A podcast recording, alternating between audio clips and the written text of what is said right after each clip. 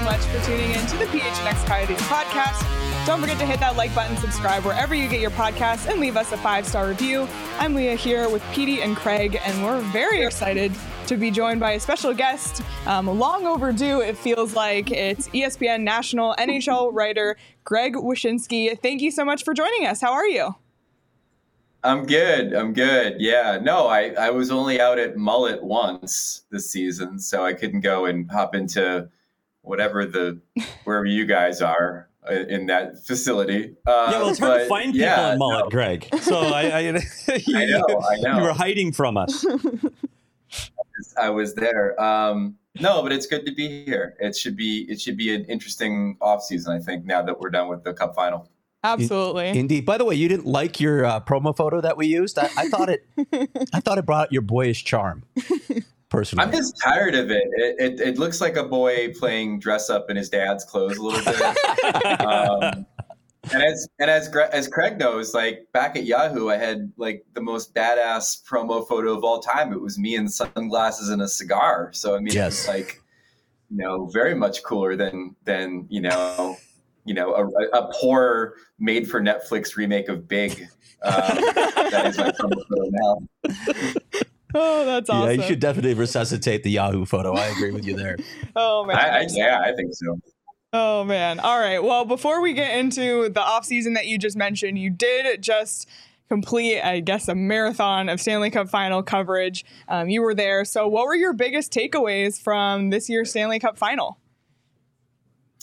Um, that we were kind of robbed of a good final by injury. Like it was, I followed the Matthew Tkachuk story from the first round. I covered the Florida Boston series. I was there for game five when he scored in overtime. I was there in game seven when, you know, they shocked the world and beat the Bruins. And then I covered them again in the Eastern Conference final. And, you know, I, I, I don't know if they would have ever beaten Vegas if Tkachuk was healthy for games four and five, but it would have certainly been a more compelling series and a and a much better uh, story to write to have the Panthers be somewhat closer to full strength than what they ended up being. So it's a, it, it was a bummer. Like I, I'm happy for Vegas. That's a great story um, and, a, and, a, and an intriguing one. I mean, obviously, like not only being a team that had a uh, six-year plan to win a cup, but also a team that certainly has a trail of bodies left behind it on the way to the team that they've built now, which I wrote about after the series. But yeah. but not seeing that Tkachuk story all the way through was a real a real bummer. The fact that he couldn't even like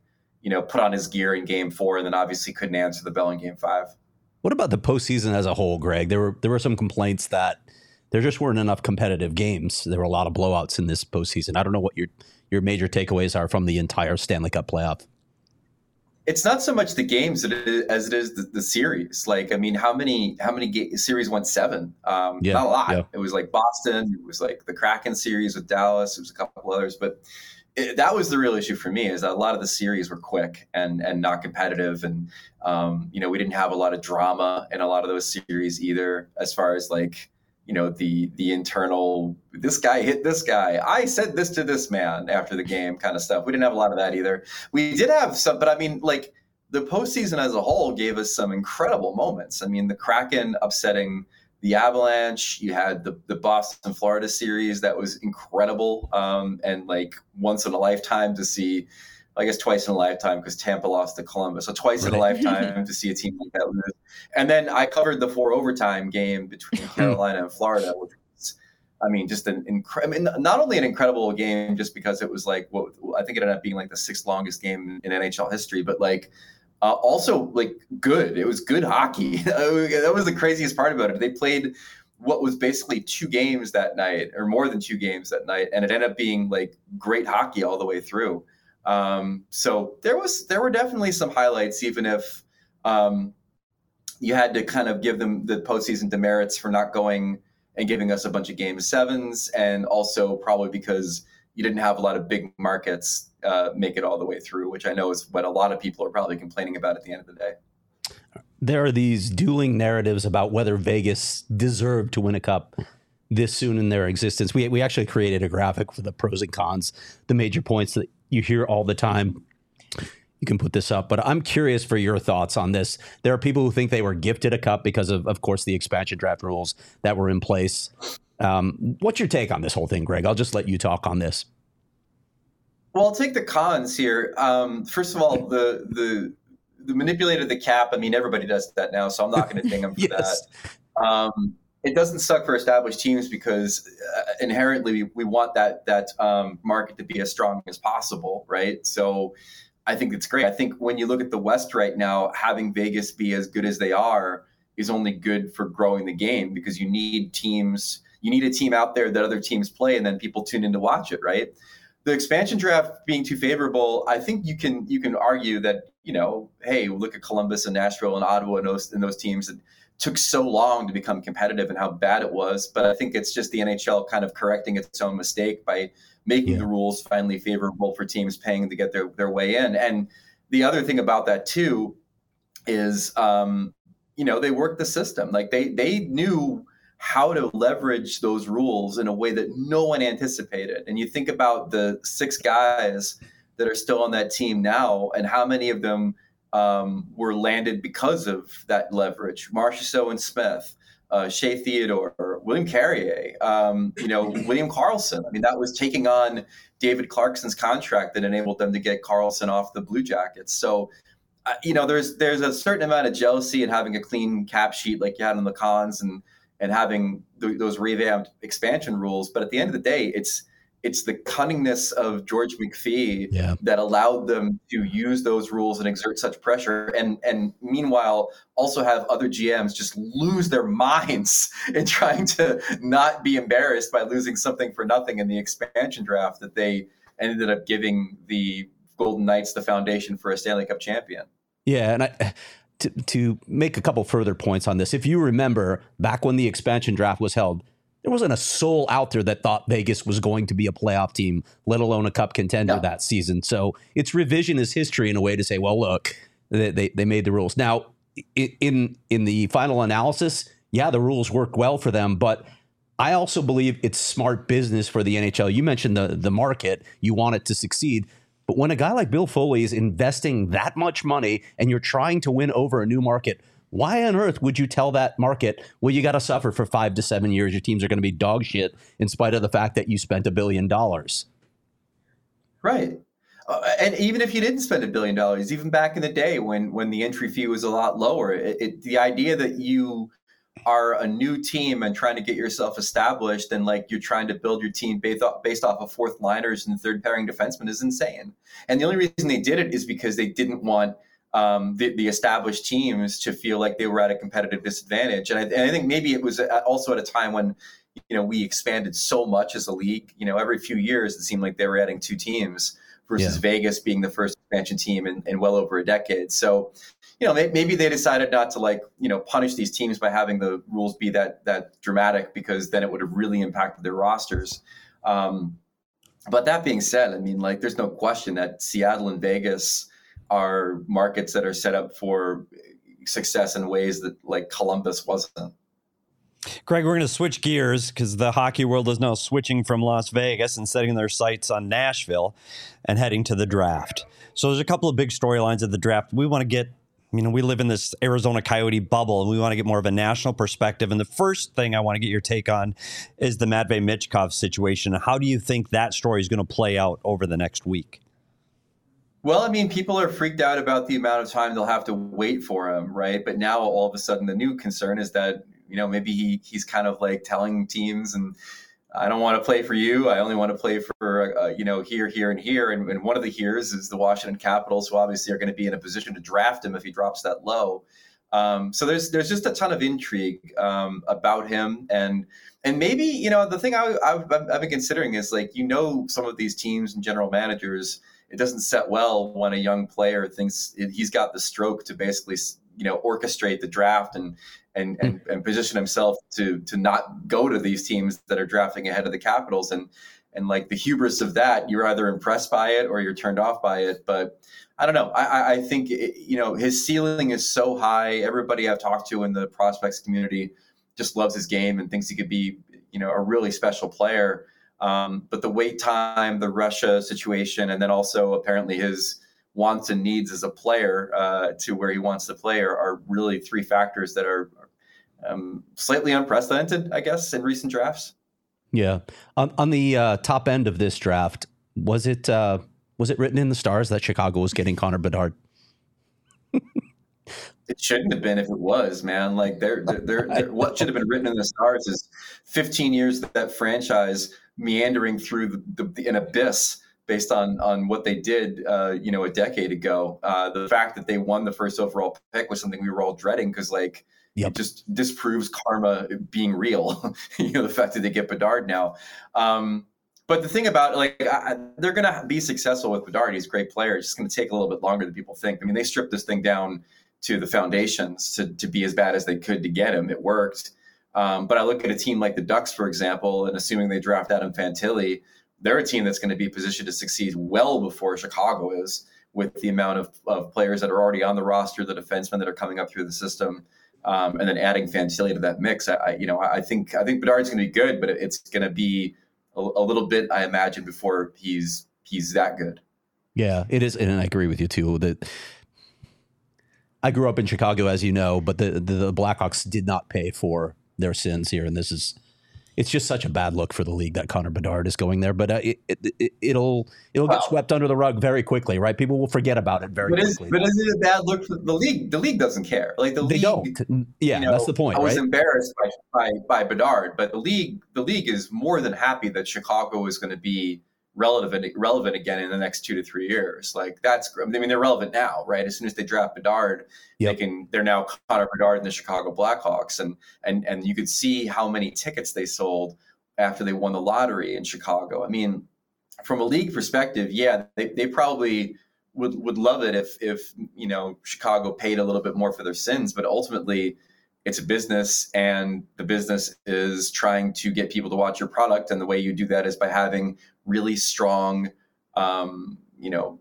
foundational teams uh, that are successful. And the Blackhawks are at the top of that list. The league was making money hand over fist when they were mm-hmm. winning cups, and now they're going to be relevant, relevant again. Yep. So on the flip side is the Coyotes, who have had the most horrendous lottery luck ever. Um, they they haven't picked in the top two ever. And this year, I mean, they didn't drop, but they stuck at six. Why can't the Coyotes like have more luck in, in the draft lottery? Man, Red, Red Wings fans listen to this. They're like, come on, what are you doing? The historical success. I don't know. Yeah, no, I, there's just some teams that doesn't, I mean, and, and again, like I, I'm a Devils fan, as you guys might know, and they've had ridiculous success in the lottery. Edmonton before that. I mean, Edmonton and Jersey are the reasons they changed the rules of the draft to make sure that you couldn't pick first overall uh, after a certain number of times um, in, a, in a, a multi-year period. Um, I don't know. It's tough. It's not because it's fixed. I can tell you that. I mean, like it was funny to see people like talking about the, you know, it being fixed for Chicago or against Arizona. I'm like, if you think that Gary Bettman had the ability to fix the draft, I guarantee you, based on how long that dude has fought to keep the Coyotes in that market, that they would have gotten a first overall pick by now. And it probably would have been Austin Matthews, right? So it's like the idea that, that it's somehow like the system has worked against the uh, Coyotes, um, as as some people have pointed out, I'm, just, I'm not necessarily buying it based on everything we know about the N H L and, and, and its uh, affinity for trying to keep that market strong. Yeah. All right. Well, I want to stick with the Coyotes um, for a second. Obviously, the saga continues. Um, we're here talking about it daily, but I'm curious from a national perspective what your breakdown, you know, of the situation is. And you actually are, are in pretty regular contact with the Coyotes, so you've done some coverage of the story. I just want to get your perspective from a national mindset on what's going on here in Arizona. Yeah, not only do I talk to the Coyotes, but as you know, as Craig knows, like I've I've also logged my hours watching uh, Glendale City Council meetings, and I've been doing this story for way too long. Um, yep, I was bummed. I really thought I really thought we were at the end of it. I really thought that this yeah. arena deal in Tempe was going to be the one that solved the problem, that set the things in motion. Um, I think as I've read sort of the fallout from the vote. Uh, it became pretty clear that the opposition was really well organized, and the opposition, you know, was able to hit on a few things that, um, for whatever reason, resonated with the voters, and and and that sucks. I mean, all politics are local. I think from a national perspective, I was maybe a bit sunnier on it than than it was was actually happening on the ground. But now it's become a thing of like, I mean, you know, I talked to the team the night they lost the vote and they didn't, they didn't have a plan B. And now there's like six plan Bs. And, and, and so, I mean, I, as much as I believe uh, that there were always other irons in the fire, I mean, the bottom line is I think they're scrambling and, and hopefully they can find something that, that keeps them in the market. But I mean, there's no question that this was the biggest swing that the franchise ever took to get something done, and they missed. And hard to recover from that, hard to recover from that, especially if any of these other alternatives require a public vote. I mean, they've got to be a bit gun shy on that now. You are out there in the, well, you, you read a lot, obviously. You're aware of what's happening in multiple N H L markets. I want to want to dive into this. I want to spend too much time on this, but long ago when you were doing Puck Daddy, you did a different form of aggregation, in in my opinion, that that I'm seeing today. You always forwarded the story. I'll put it that way. It didn't. You didn't just report what was out there, and you you verified too. You found out if it was actually true before putting it out. I just want to get your sense of the state of things right now in our industry. I don't want to spend too much time on this, but I know this bugs a lot of people in this market, fans of this market, because there's a lot of reporting on the Coyotes that is incomplete, suspect, or, or just downright wrong. Yeah.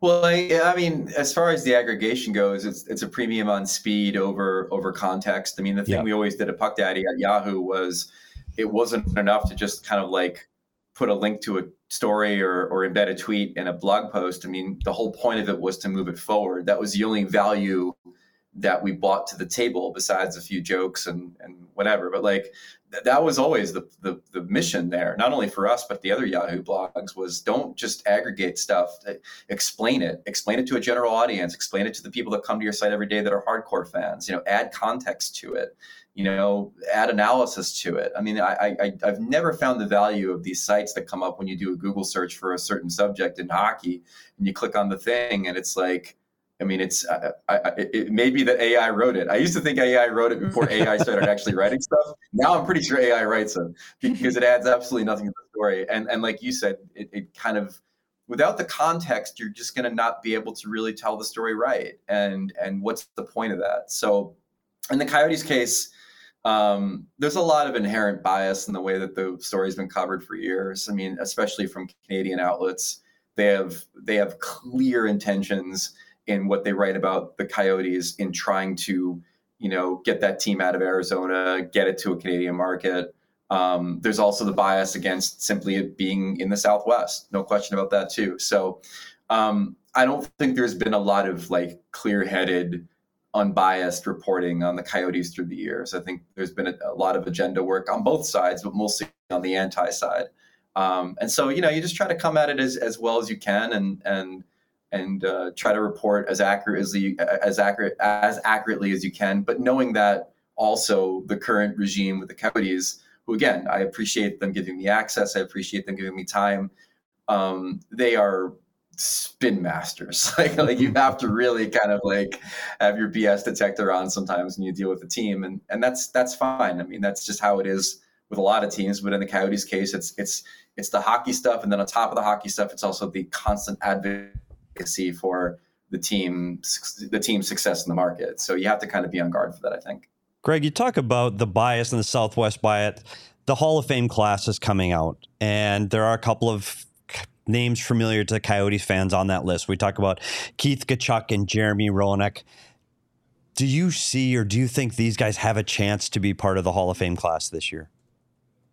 Well, they're both interesting in the sense they've never they never really won anything, right? And, and that uh, awards or cups or whatever, like that's always been one of the things that we've talked about with regard to Hall of Fame candidacy. Um, my Hall of Fame approach is much more emphasis on the fame part of it than I think a lot of people have. I've seen a lot. I've been butting heads with a few people in the stats community about, you know, the worthiness of certain guys versus other guys because of like their stats. And I'm like, Jeremy Roenick was the single most famous American hockey player in the nineteen nineties. Like it, he just was. And, and when you have that plus have the goal totals that he put up, I mean, it's hard for me to not look at that guy's legacy at that time and say that he's a Hall of Famer. I, I think there's way too much kind of like retroactive two thousand twenty-three looking back at a player and being like, well, he wasn't that good, or he wasn't that famous now. And it's like, well, no, but at the time when he played, you got to understand it. Like, this guy was, you know, Hall of Fame player. Tkachuk's case is interesting because he has, he did win, you know, World Cup gold in ninety-six, you know, Olympic silver. I mean, like, you know, Rodick was there for some of that too, but like I, his numbers are really, really impressive. And, and the numbers of the people, I think it's like every player ahead of him, um, you know, I think maybe in the goal totals or the point totals, I forget which one it was, is like in the Hall of Fame if they're eligible. And so when you're in that kind of rarefied air statistically, it's it, and other guys like Mark Recchi are getting in, it's hard to make a case against Tkachuk. I think I had him like tenth overall in my, like all of my like predictions for twenty twenty-three, including the women's players. Um, and I had him ahead of Ronick actually too. So we'll see. It should be very interesting. I think it yeah. comes out right after our show ends. Yeah, literally today. at noon today yeah, at Arizona so time as soon as we go out the air. So, um, before we let you go, uh, you wrote a terrific piece on the Coachella Valley Firebirds uh, about a sacrifice that the, they asked the town to make to give up chocolate because they're playing the Hershey Bears. And, of course, Game seven of that final series is tonight. Um, I encourage people oh, I- to read that first of all. Go ahead. Sorry. What were you saying? No, I'm just I, I forgot it was Game seven tonight. That's exciting. Yeah, yeah.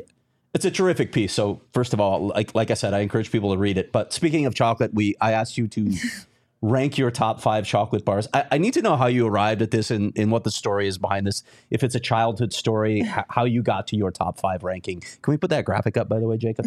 There it is.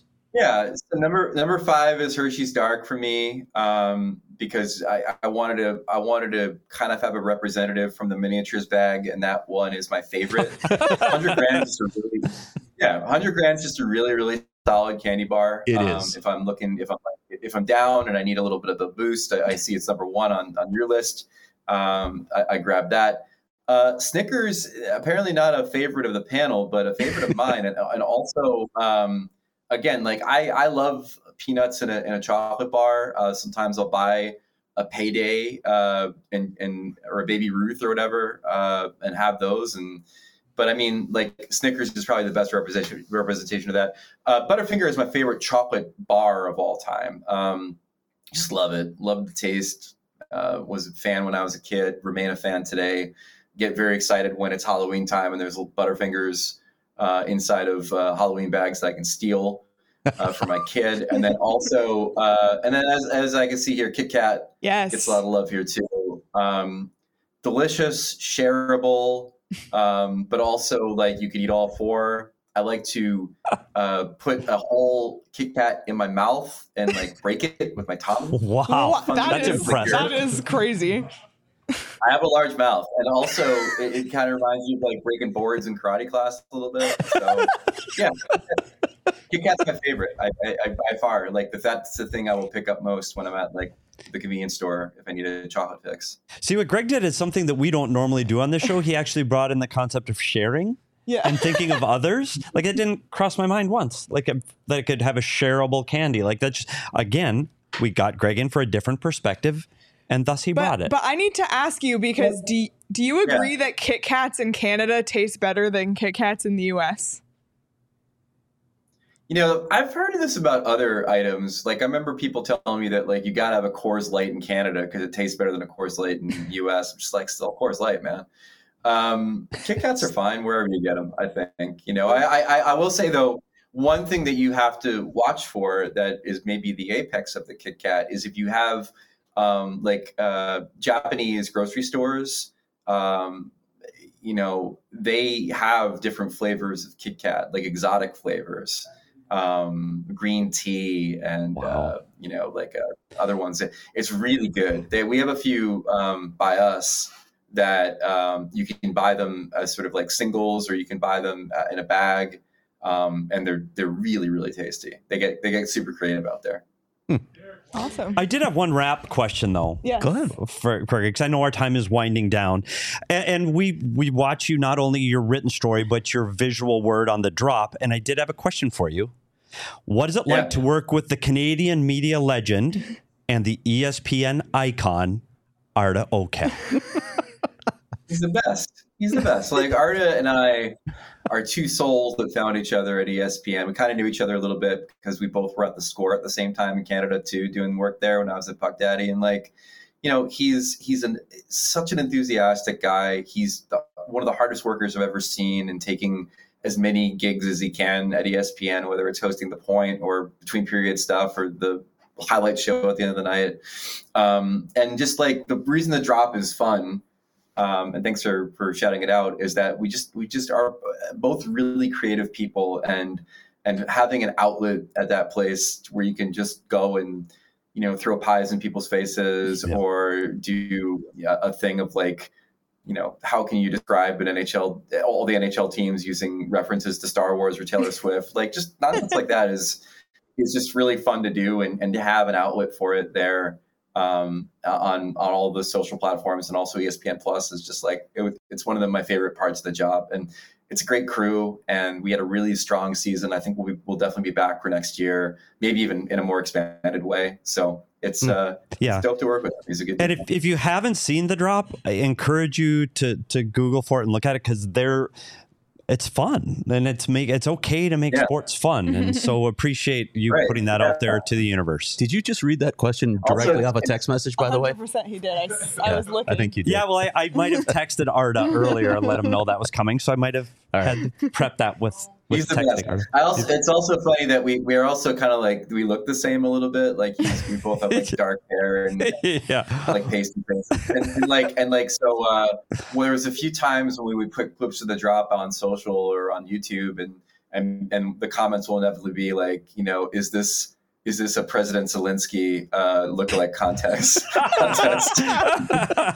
That's great. You know, it's, but really, I mean, it's funny for me because I'm Ukrainian. Maybe not for him because he's Turkish, but uh, but also just really funny. When it Oh my gosh, oh, that's awesome. Well, we can't thank you enough for your time. Um, I'm sure we'll see you out in Nashville next week, and next time you're in Arizona, hopefully next season, we'd love to have you in studio. So it was really great talking to you. Thanks so much. That'd be awesome. My pleasure. Thanks for having me. Awesome. Thanks, thanks Greg. Greg. Appreciate it. Awesome. Well, wow. thanks again to Greg Wyshynski for joining us. I, I want us to go over our chocolate bar picks and yes. everything, and maybe talk a little bit about what we talked about with him. But before we do, um, if you want to have, speaking of having some fun, there's a great way you can have fun on the BetMGM mm. Sportsbook, besides just placing your bets, of course, um, because you can play the Swing for the Fences game now at, through September seventh. Um, you log in, you just go to the M L B free game, and you pick a strike zone. And you do it.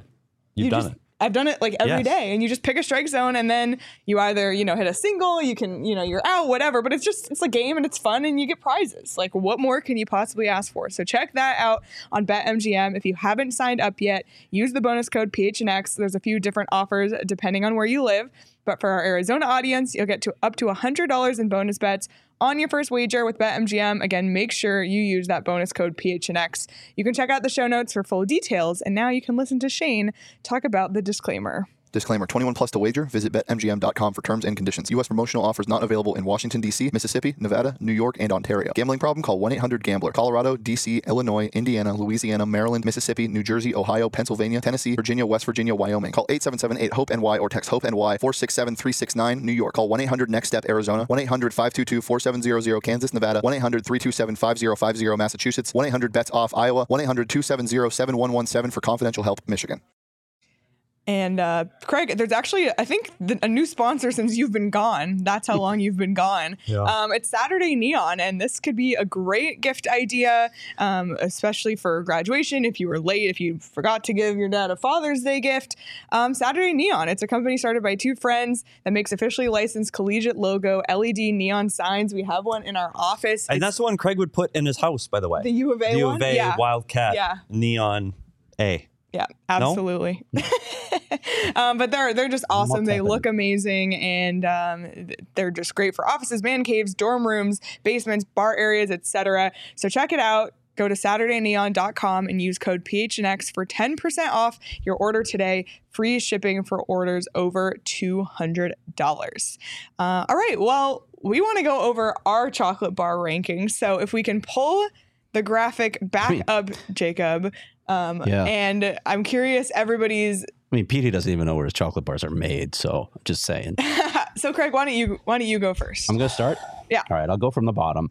This one was I like I like Hershey's. Sorry, Coachella Valley. I'm still rooting for Coachella Valley in the uh, A H L final, but dark and classic, I can't decide between those. I love dark chocolate, but what I do with the the, the Hershey's Classic a lot, talk about breaking it up because they have those little rectangles yeah, that you can yeah, break yeah. it up into. I like to dip those right in a jar of peanut butter. Ooh, that's good stuff. Love the Three Musketeers. It's been a child uh, favorite since childhood. Do you know Toblerone? I thought you would have known. Yeah, Toblerone. I do know yeah, Toblerone. Of course. It's, it's the one in the hotel that's way too expensive in the mini bar. Yeah, it's great. It's a mini you can break candy. Those off as yeah, well. Yeah, those are good. It's that's good. Reese's Peanut five. Butter Cup, next level. But my all-time favorite is the hundred grand because it's almost like having a Rice Krispie treat inside a chocolate bar with the nougat. It's just perfect combination of flavors for me. So there it is. Love it. A big surprise. His top candy has to do with money.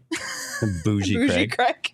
Fucking bougie. Um, do you want to go next? Or do you want to... I don't. I'll, I'll just Kit Kat. We've talked about it enough. Yeah. Hershey's Classic because you can't go wrong with a classic. Aero, yes. Light, airy milk chocolate goodness. And amazing. I know Craig said it's British, but it's also made in Canada. And it's every time I go to Canada, I stock up on my Aeros.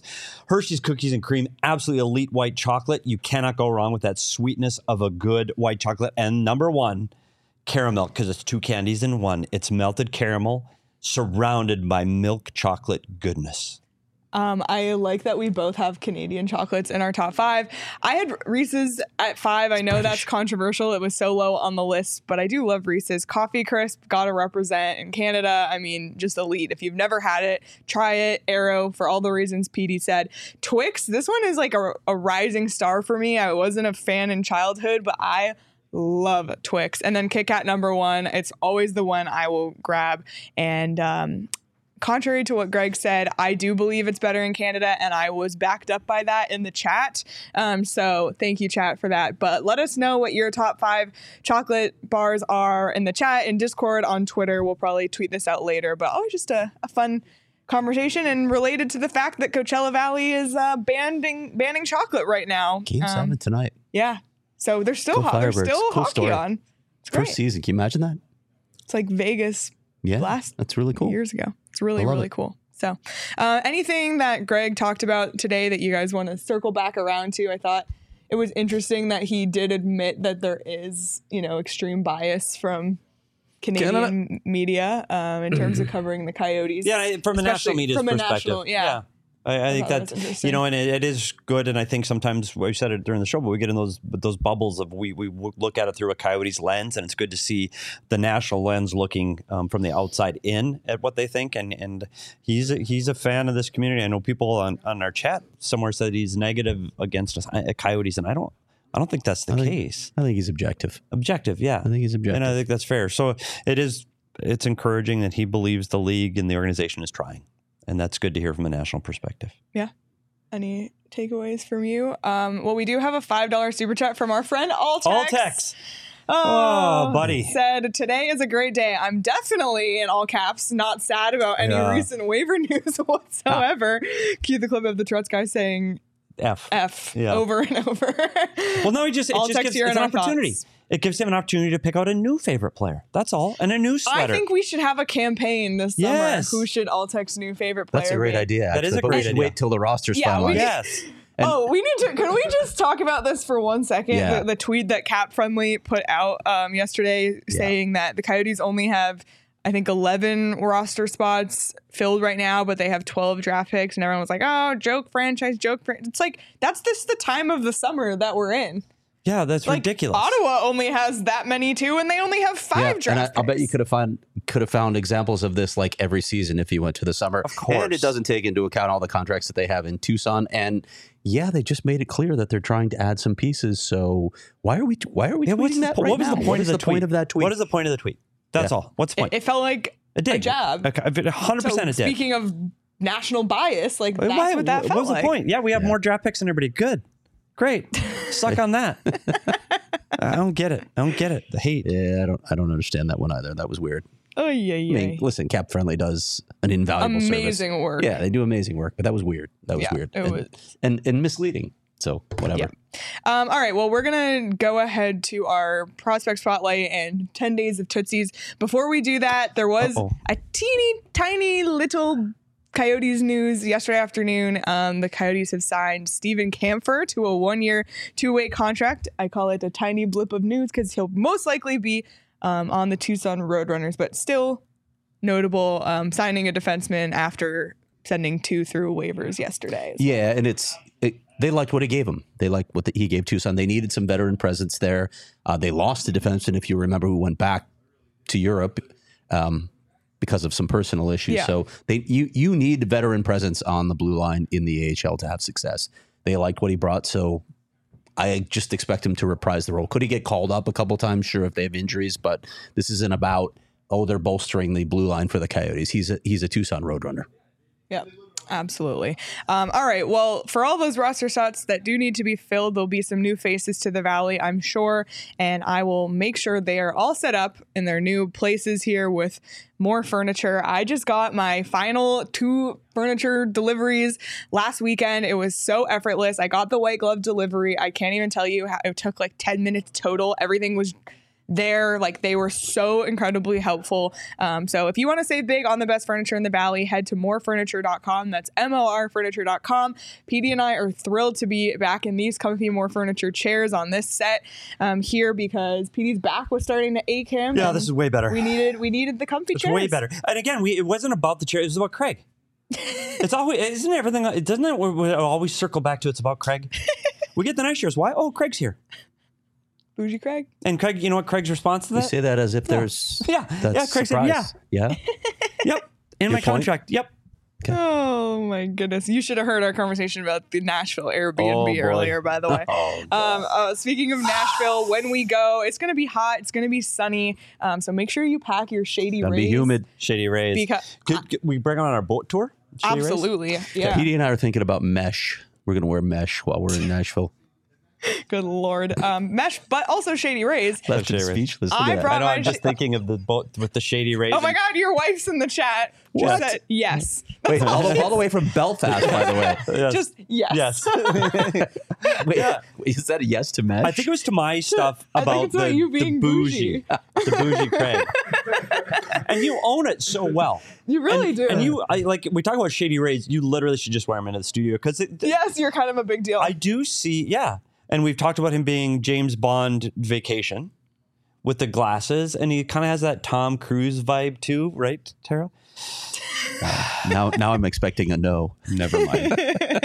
Shady um, Rays. Check out Shady Rays. I brought mine to New York last weekend. I right there in my car always, and I have a new pair on the way. I'm super excited. And right now, exclusively for our listeners, Shady Rays is giving out their best deal of the season. Go to shady rays dot com and use code P H N X for fifty percent off two or more pairs of polarized sunglasses. Try for yourself the shades rated five stars by over two hundred fifty thousand people. What she, did she say? I know. She said, my prince. Oh, boy, oh God. Dan so. said nobody looked Craig in she's the eyes. She's been drinking for sure. What's the time zone there? Right? She's been drinking. She's in Ireland. She's, yeah. For sure. She's Irish ladies she's in... were approaching him. Because he looked like a leprechaun. All right, let's move on. Uh, prospect spotlight of the day. Counting down to the draft. Um, trying to spotlight prospects. Watch us do every single. Like, we're trying our best to cover as many names as possible, but watch, we're gonna miss the one. We're gonna miss the guy somehow. Um, but. This guy is very much listed in that six to twelve range, so I'm glad we're talking about him today, and it's Matthew Wood out of a University of Connecticut. He's a big guy, six three, one hundred ninety-three pounds, a left wing, um, and as Chris Peters says, big size, scoring ability, and he was the youngest player in college hockey this year and mm-hmm. averaged close to a point per game. Um, opportunities, his skating's not great, according to Chris Peters, um, who you know we depend on for much of our draft yeah, insight. All city but correspondent. Yeah, absolutely. But he had uh, thirty-four points in thirty-five games this season with UConn. But he's actually a Canadian kid playing in the N C double A. So draw some comparisons to, because of his size and playing at UConn, to Tage Thompson. Uh, but they're Careful saying there, buddy. when, when you talk there. about Tage Thompson, the one thing that the Matthew Woods, you talk about his size and his skill and his surprise that he had in his freshman year in college. The one thing that scouts look as a drawback for him because of his size is his skating ability. Might be his one drawback when you talk about Matthew Wood. Um, they feel college is the right spot for him because he can work on his speed. You practice more, you're going to get better strength training at the N C double A level. So I, I think he's a guy. that that I I think he might slip past twelve. I mean, there are some. He was four, rated fourth in the last Central Scouting um, in North American skaters, but I think his skill level and his skating may push him just a little bit. He's still a first-round pick, and he's still highly touted because of his frame. And we yeah. talk about Bill Armstrong liking those big players. This may be a guy at six three, nearly two hundred pounds, that's only going to put on more size with that offensive ability. It, it's somebody that, that Bill Armstrong and the Coyote staff definitely may look at. Yeah, for sure. Um, Chris Peters also said he thinks he'll be in that top fifteen range. Could be the six to twelve range, but we'll see. But just overall, he's a good offensive talent. Um, and obviously, you know, he's not like Bedard and, and Fantilli, but a top fifteen pick. That's what we said likely. about these tiers of these drafts. Yeah. There's so many different tiers, and he could, it wouldn't surprise me if he ends up in that seven or eight, but he could drop to seventeen, eighteen, nineteen, twenty. Like, there are so many questions about need and what you're looking for. If you're looking for a center, if you're looking for speed, if you're looking for skill, if you're looking for size. We, we saw what New Jersey did last year at the draft by picking a defenseman second. We didn't see that coming. Right. So it, you just have no idea. This kid's a hot, it's a high talented collegiate player that's projected to go in the first round, so you better know his name. Absolutely. Um, and you better know these Tootsie's tips from Petey, because I saw the photo. It's ten days of Tootsie's. It's ten days of Tootsie's. We need some backstory behind this photo you're going to put up. This is day eight. I've got the last two picked out. This is day eight. I went back to another person in a spotlight, um, a name that we, we come from the Coyotes past. And this is the corner booth. Again, in Tootsie's with Coyotes legend Louis DeBrusque. That's Louis DeBrusque at the corner booth at Tootsie's. Ah. And doesn't he look good? Like, he's ready to play. That's T V. Back when he was the radio broadcaster under Bob Heathouse. He's now the voice of the Edmonton Oilers across Canada. Bring back the hair.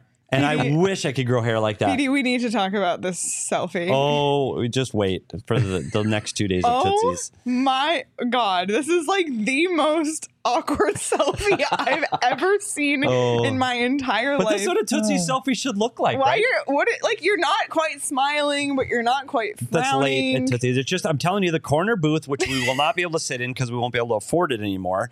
Back in those days, it was free. You just had to be there early, and so I made sure I was there early. So we'll see everybody at Tootsie's in less than a week. Literally, Thanks, Louis. Literally earlier, like, Petey was trying to tell Shane, like, the, the strategy to go to the bathroom. Oh, yeah. yeah, I was going to bring like, that up, but then I thought maybe not. Well, because we brought up the bathroom every day this week. On you the can't get to the bathroom. You can't get there. It's in the back corner through tables. It's it's a maze of humanity, and I'm not giving away my secret. Nope. I will give it away to the diehards who come on our trip. Who come on the trip? Yeah, absolutely. I will give you the strategy to going to the bathroom, and it does not involve going outside, although oh, Lord. it could be done too, and it probably has been. Uh, it probably has been. There is a strip, strategy, yeah. but to bathroom oh, at Tootsie's. Yo, yo. Can't wait. The, the closer this gets, the more excited I am. And, and, and I'm excited truly about the draft too, because I'm excited to see what direction the Coyotes go with their two picks, but I'm excited about all the opportunities we're going to have um, to have a little bit of fun. I am too. I'm also excited because Craig's been putting out a story every single day this week at go p h n x dot com, really. Um, making up for lost time there, but some great articles, so check them Seriously, out. You were, oh, Craig worked today. Well, yeah, I want to make it clear to certain people in the chat that I am working very hard since I've been home from Europe. Um, your wife said like two Guinnesses down, two to go. Nothing. That's what I figured. Two oh. Guinnesses. Wow. Okay. Oh, man. But yeah, become a Is diehard. That what she said? Yep, she yep. did. Go. Oh. Well, there we go. Become a diehard. Go P H N X dot com. Um, grab a free shirt from the locker when you sign up, and or a hat, and uh, twenty percent off merch, twenty percent off events, and access to our Discord chats as well. Um, and while you're, you know, browsing your computer, head to foco dot com if you're, you You know, if you already ordered your Saturday Neon sign, you're looking to get some more, you know, sports memorabilia for your office or whatever it may be, check out FOCO. They have your back for Arizona sports. Amazing stuff. Um, a lot of the bobbleheads on our sets, especially in the other studio, um, are from FOCO, and they just have awesome, awesome things. So whatever team you're a fan of, they have stuff, officially licensed gear as well. So get the best gear around by visiting foco dot com and using code P H N X for all non-presale items. Use the code P H N X for ten percent off. Um, Craig, we might need to start open some Four Peaks to catch up with your wife here. Seriously. Um, good thing we have a fridge full of them here at the office. And uh, I think we should also drink Four Peaks on our Friday show. Like, yeah, I think I, it's Friday fun day. I think we should break out the Four Peaks. That sounds good to me. So we're Do we gonna, have WOW on that refrigerator right now? Saul said he was going to restock the fridge. Beautiful. Um, so I, I'll have to double check if he did. But the best part about Four Peaks is you can buy it wherever you buy your beer. Literally anywhere you go, they sell it. You can also check out the Four Peaks eighth Street Pub. They have amazing food there as well. Um, so check it out. And if you're a teacher, Teacher Tuesdays are back. So you can grab yourself a four dollar pint of Kilt Lifter, Wow, Hazy, and Hopknot if you bring your teacher I D to the eighth Street Pub. That's on Tuesdays. So just be sure to check out at Four Peaks Brew or at Four Peaks Pub to keep up with the latest Arizona's hometown brewery. You must be twenty-one or older to drink Four Peaks, and please drink responsibly. Anything else you guys want to talk about before we wrap up? Looking forward to Bob McKenzie tomorrow. Yes. Wow. The legend. The Bob, Bob Father. Well, so we got to drink tomorrow, too. We we really should toast him because hopefully yeah. we'll bring a Bobby Margarita. He told us last year we, he was on our show while we were at Four Peaks. Yeah, but we can we can toast him because he, he'll have a Bobby Margarita for sure. I hope so. I hope so. Um, yeah, I want to try one at some point soon. And we can hopefully run some of these names by him and see if we're missing the mark. Yeah, that's true. So Bob um, McKenzie's that's six to twelve. His list comes out tomorrow, which is amazing because we'll get to talk to him on tomorrow about the list. Um, he always waits the longest. Like Craig has mentioned all week, he's super connected. Uh, so we're really looking forward to talking to Bob McKenzie. So be sure to block off an hour of your time, eleven a.m. tomorrow, and uh, we'll talk with the Bob Father himself. Really looking forward to that. Um, but everybody, thank you so much for being here in the chat. Be sure to hit the like button on your way out. And if you're listening on audio, leave us a review. Thank you again to Greg Wyshynski for joining us. Hope to, you know, see him in Nashville and hopefully have him in our studio next year. Hopefully he'll make a trip out to Mullet again. Uh, we met him at the first game at Mullet as the national media descended to Arizona, and then that was it for the rest of the year, pretty much. Um, but anyway, we appreciate everybody here, and you can follow us on Twitter at S Peters Hockey, at Liam Merrill, at Craig S Morgan. You can follow Jacob's been behind the Mac today at Jacob Franklin. No, underscore Franklin four. Yes, okay. I knew there was an underscore somewhere. Um, and of course, you can follow the show at P H N X underscore Coyotes. Subscribe to our YouTube channel. Hit the notification bell. Tomorrow live, eleven a.m. with Bob McKenzie. Enjoy the rest of your Wednesday, everyone. And we'll see you tomorrow.